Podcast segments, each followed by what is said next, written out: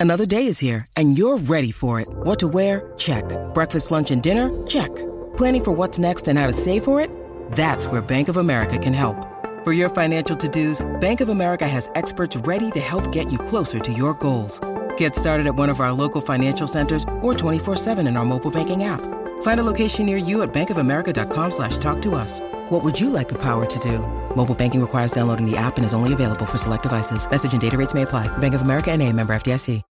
When you need mealtime inspiration, it's worth shopping Kroger, where you'll find over 30,000 mouthwatering choices that excite your inner foodie. And no matter what tasty choice you make, you'll enjoy our everyday low prices, plus extra ways to save, like digital coupons worth over $600 each week. You can also save up to $1 off per gallon at the pump with fuel points. More savings and more inspiring flavors make shopping Kroger worth it every time. Kroger, fresh for everyone. Fuel restrictions apply.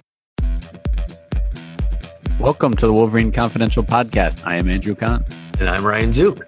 After a heartbreaking loss in the Frozen Four, an intriguing offseason is underway for the Michigan hockey team. We address the key questions facing the program and discuss some basketball news, including Naz Hillmon getting drafted on Wolverine Confidential. Hey, Ryan, good to be talking with you here. Uh, very late morning here on Tuesday, April 12th. No uh, Aaron McMann. He's, you know, finishing up his bachelor party getting married uh, this summer and one final wild weekend, as they say. and we know how much he, he loves Vegas, so um, sure sure he's having a good time. He will be back, hopefully, to the Wolverine Confidential podcast and, and Ann Arbor in general uh, at some point. Uh, but yeah, we've got a lot lot to talk about. We couldn't wait for him. Um, you know, recapping some things that have happened recently. Uh, we'll, we'll, go back. This was this was now Thursday when the Michigan hockey team actually lost its game in the Frozen Four. Uh, we don't need to spend too much time on the game, but you were there, Ryan, in Boston. Um, yeah, I mean, overtime loss is is always heartbreaking in hockey, right? I mean, it's sudden death, so it just it just sort of happens. Yeah, no, I mean, a, a costly turnover at their own blue line, and and against their top line, it's going to end up in the back of your net more often than not. And I could see uh, if Michigan played a little bit better, but to be honest, they didn't really deserve to win that game from from the drop of the puck. Uh, got off to a really slow start. Um, only had eight shots heading into the third period. So, I mean, really, the, the reason why it was tied one to one, even heading into the third, was because of Erik Portillo, uh, Michigan's goalie. Um, so, really, just not not a great performance from, from the Wolverines on the biggest stage. Their their top players didn't really show up and have a big game. The top line of uh, Beniers, Johnson, and and Brendan Brisson didn't really generate much. Uh, Luke Hughes, I mean, a star defenseman who's who's had a tremendous freshman season. I thought he had his worst game of the year. So yeah, it, it, it's a tough way to end the season. Uh, all they need was a break in overtime, but I mean, looking back, you can't really say it's like, oh well, Michigan deserved to win that game. And a lot of people, the whole the whole storyline was, oh, Michigan's the favorite in, this Frozen Four. Uh, they have all these draft picks, like this is their their year to win. And some of that's true. I mean, they definitely had the capability of doing that, but a lot of people probably didn't watch Denver this year, but they are a really, really, really good team. They're just as deep, have solid goaltending, have a mobile defense. So uh, I can't say I'm surprised that Denver went on to win, win it all, and, and, I'm not surprised that they were able to knock off Michigan. So you know, back in early March, you wrote this was the exact headline: "It's Frozen Four or Bust" for Michigan star-studded hockey team. So they get there. They they do succeed, win a couple of you know NCAA tournament games to get there, but then lose once they get there. I, I don't know what's what's your assessment and, and what did you gather as far as the team's assessment? I know it's hard right after they lose, but to you know how this season was viewed. Right. Yeah. I mean, if you're the team, you, you feel like you came up short. I mean, there's never going to be a team in NCAA hockey that puts together a roster with this many high profile players on it ever again, in my opinion. I mean, it's just four of the top five picks in last year's draft, seven first rounders, I mean, 13 overall draft picks. I mean, they they were just, I mean, their seven first rounders is more than the rest of the NCAA combined this year. So that just says how, how deep this, this team is. And they had great goaltending from Erik Portillo all year. So, yeah, we've said this before, like they had all the imp- uh, ingredients, but in the single elimination format,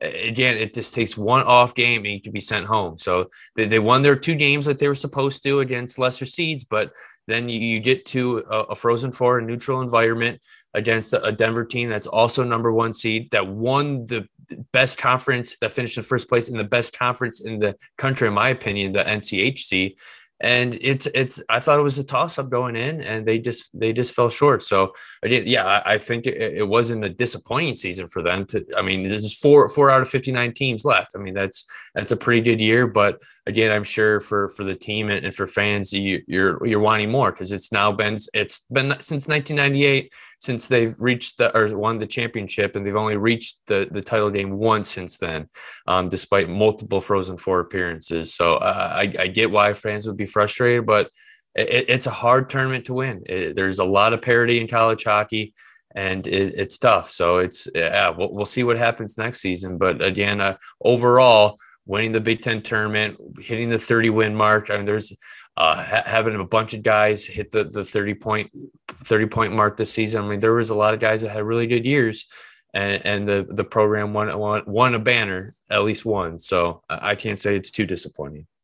Denver went on and, and, and, beat Minnesota State then for, for the championship. I don't know if that changes anything at that point. When you lose that late in it, I don't think it really, uh, you know, matters for, for Michigan that they, they lost the eventual champion, but uh, I don't know. Doesn't certainly doesn't make anything worse. Um, so now the the the off season is underway, and there are a lot of questions with this with this roster um, and this program. I, I guess lay, lay, it out for us. What are the biggest ones that yeah. we need to be watching? And so I, I the, the, going back to the, the post game press conference on Thursday. I mean, obviously the, the the biggest question obviously a lot of the talk was going to be surrounded around the game but the mm-hmm. looming question was what's going to happen with head coach mel pearson his uh, contract expires april 30th there's no extension um, and uh, on the table at this point and no discussion of one uh, publicly at least um, and he was asked by uh, a reporter uh, straight up, "Are you going to be the head coach next year?" And, and he said, "I'm only basically I'm only here to to talk about I'm only going to talk about tonight and tonight's game." Um, at that point, so um, yeah, a, a, very uncertain future for him. And Warde Manuel, missions athletic director, was was there as well, standing in the back of the room. And me and a couple other reporters went up to him after the press conference to try and get a, a comment from him. He just basically shook his head at at us and was just uh, only offered, "No, we'll be fine," and, and that was it. So. Um, but yeah, I mean, it's it, there. The program is under investigation, as we reported in January.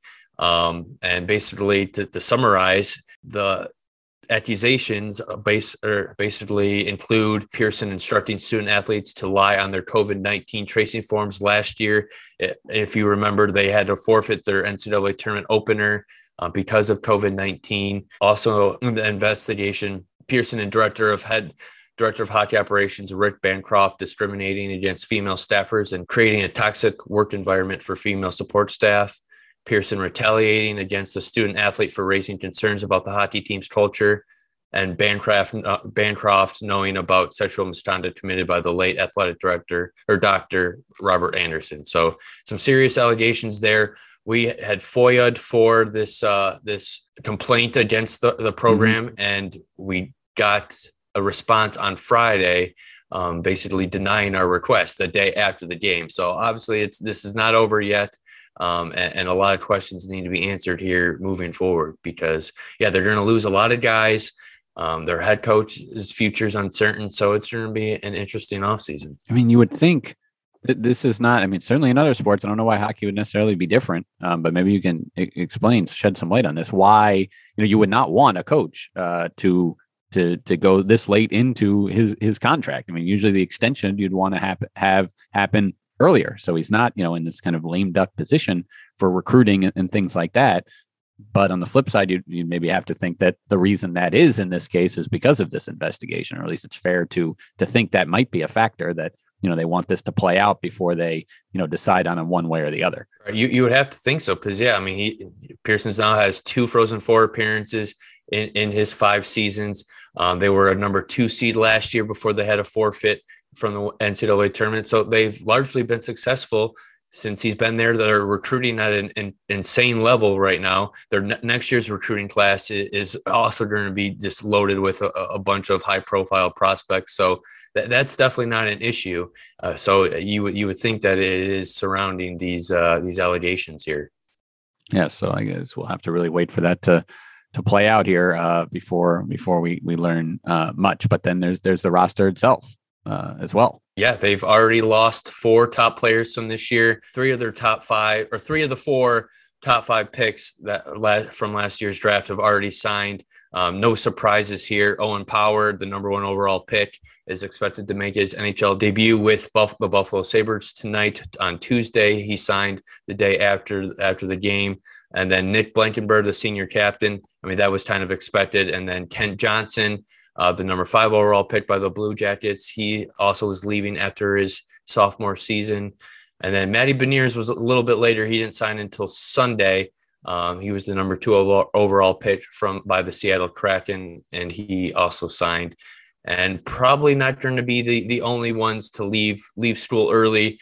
Um, they've obviously these players can wait till after the NHL season. By signing now, they're the NHL teams are burning a year of their entry level contract. So teams can wait till after the year so they don't have to burn a year, which is most likely the case for, for some of these other guys. But possibilities, in my opinion, who I think could still go uh, Johnny Beecher, uh, a 2019 first rounder, just completed his junior year.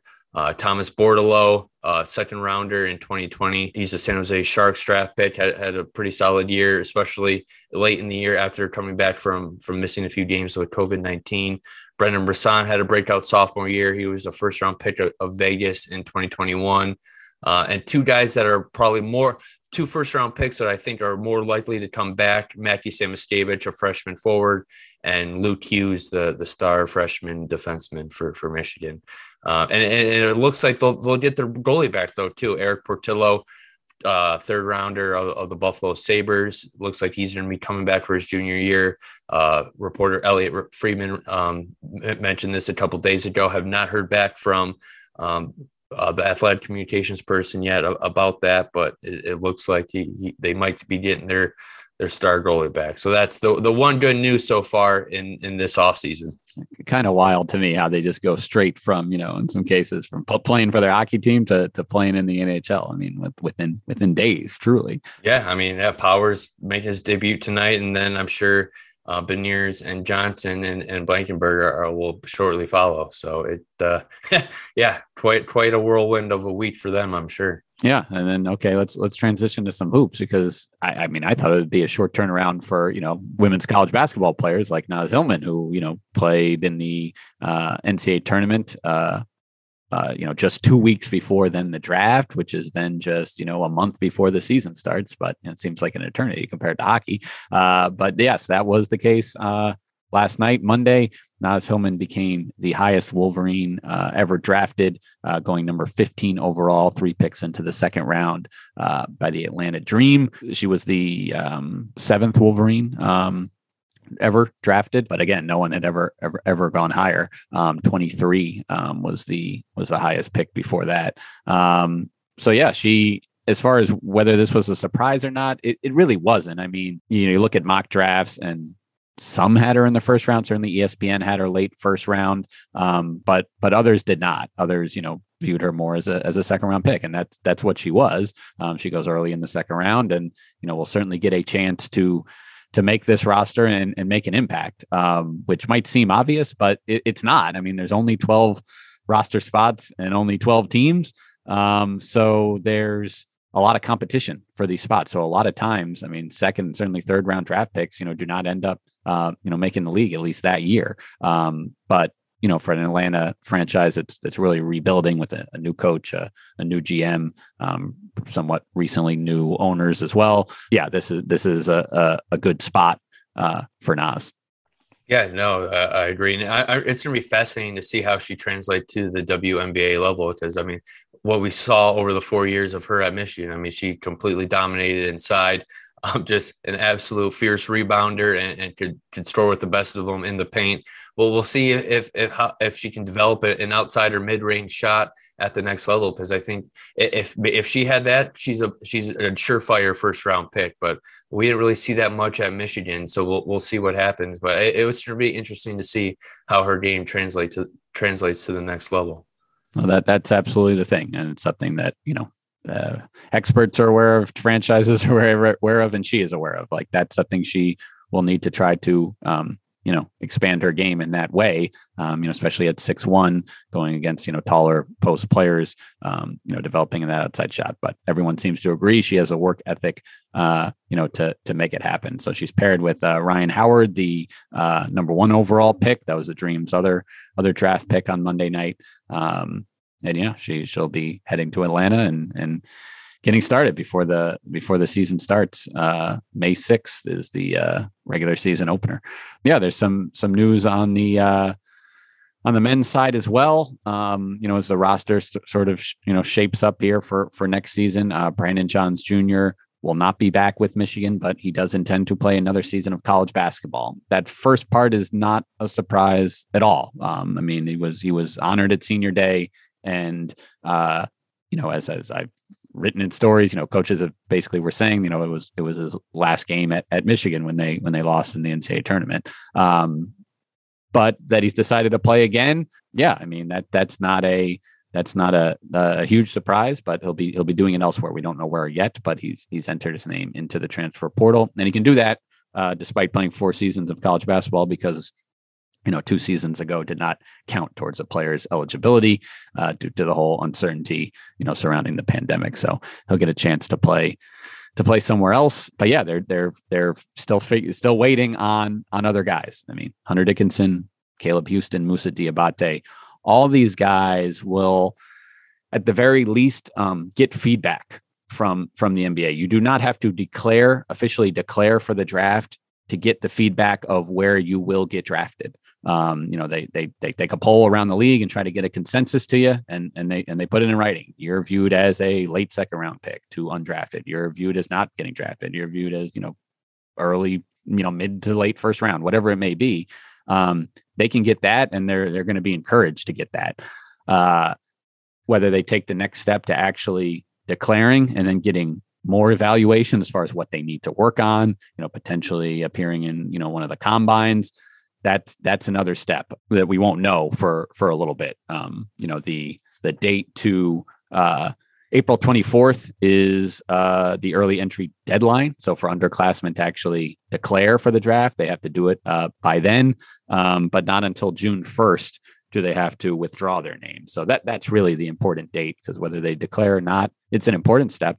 Um, but of course, uh, nothing will be finalized until until they decide whether they're they're coming back or not. So for Michigan, it puts them in kind of a tricky spot. But this is this is kind of where all programs are, or so many at least. Um, you know, figuring out their their roster on the fly. I mean, they're recruiting for 2023 right now, even though technically uh, they don't have any spots. I mean, if you if you just look at the the scholarship situation, uh, you know, there's there's there's no spots. All 13 are accounted for, but you know that includes uh, you know, Hunter Dickinson being a senior on, on the Michigan team and Diabate and Houston being juniors. And uh, again, all these guys forget the NBA, not transferring or anything like that. So there will be spots, um, but exactly how many and in, you know, which positions or whatever, you know, part of the uh, kind of just, you know, guessing game for, for coaches across the country.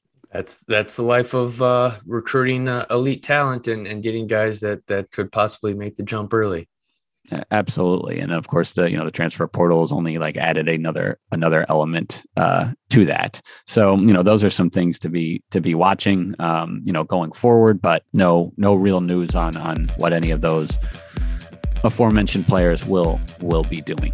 Uh, but we'll have you covered uh, at mlive.com slash Wolverines. And thanks for listening to this episode of the Wolverine Confidential Podcast.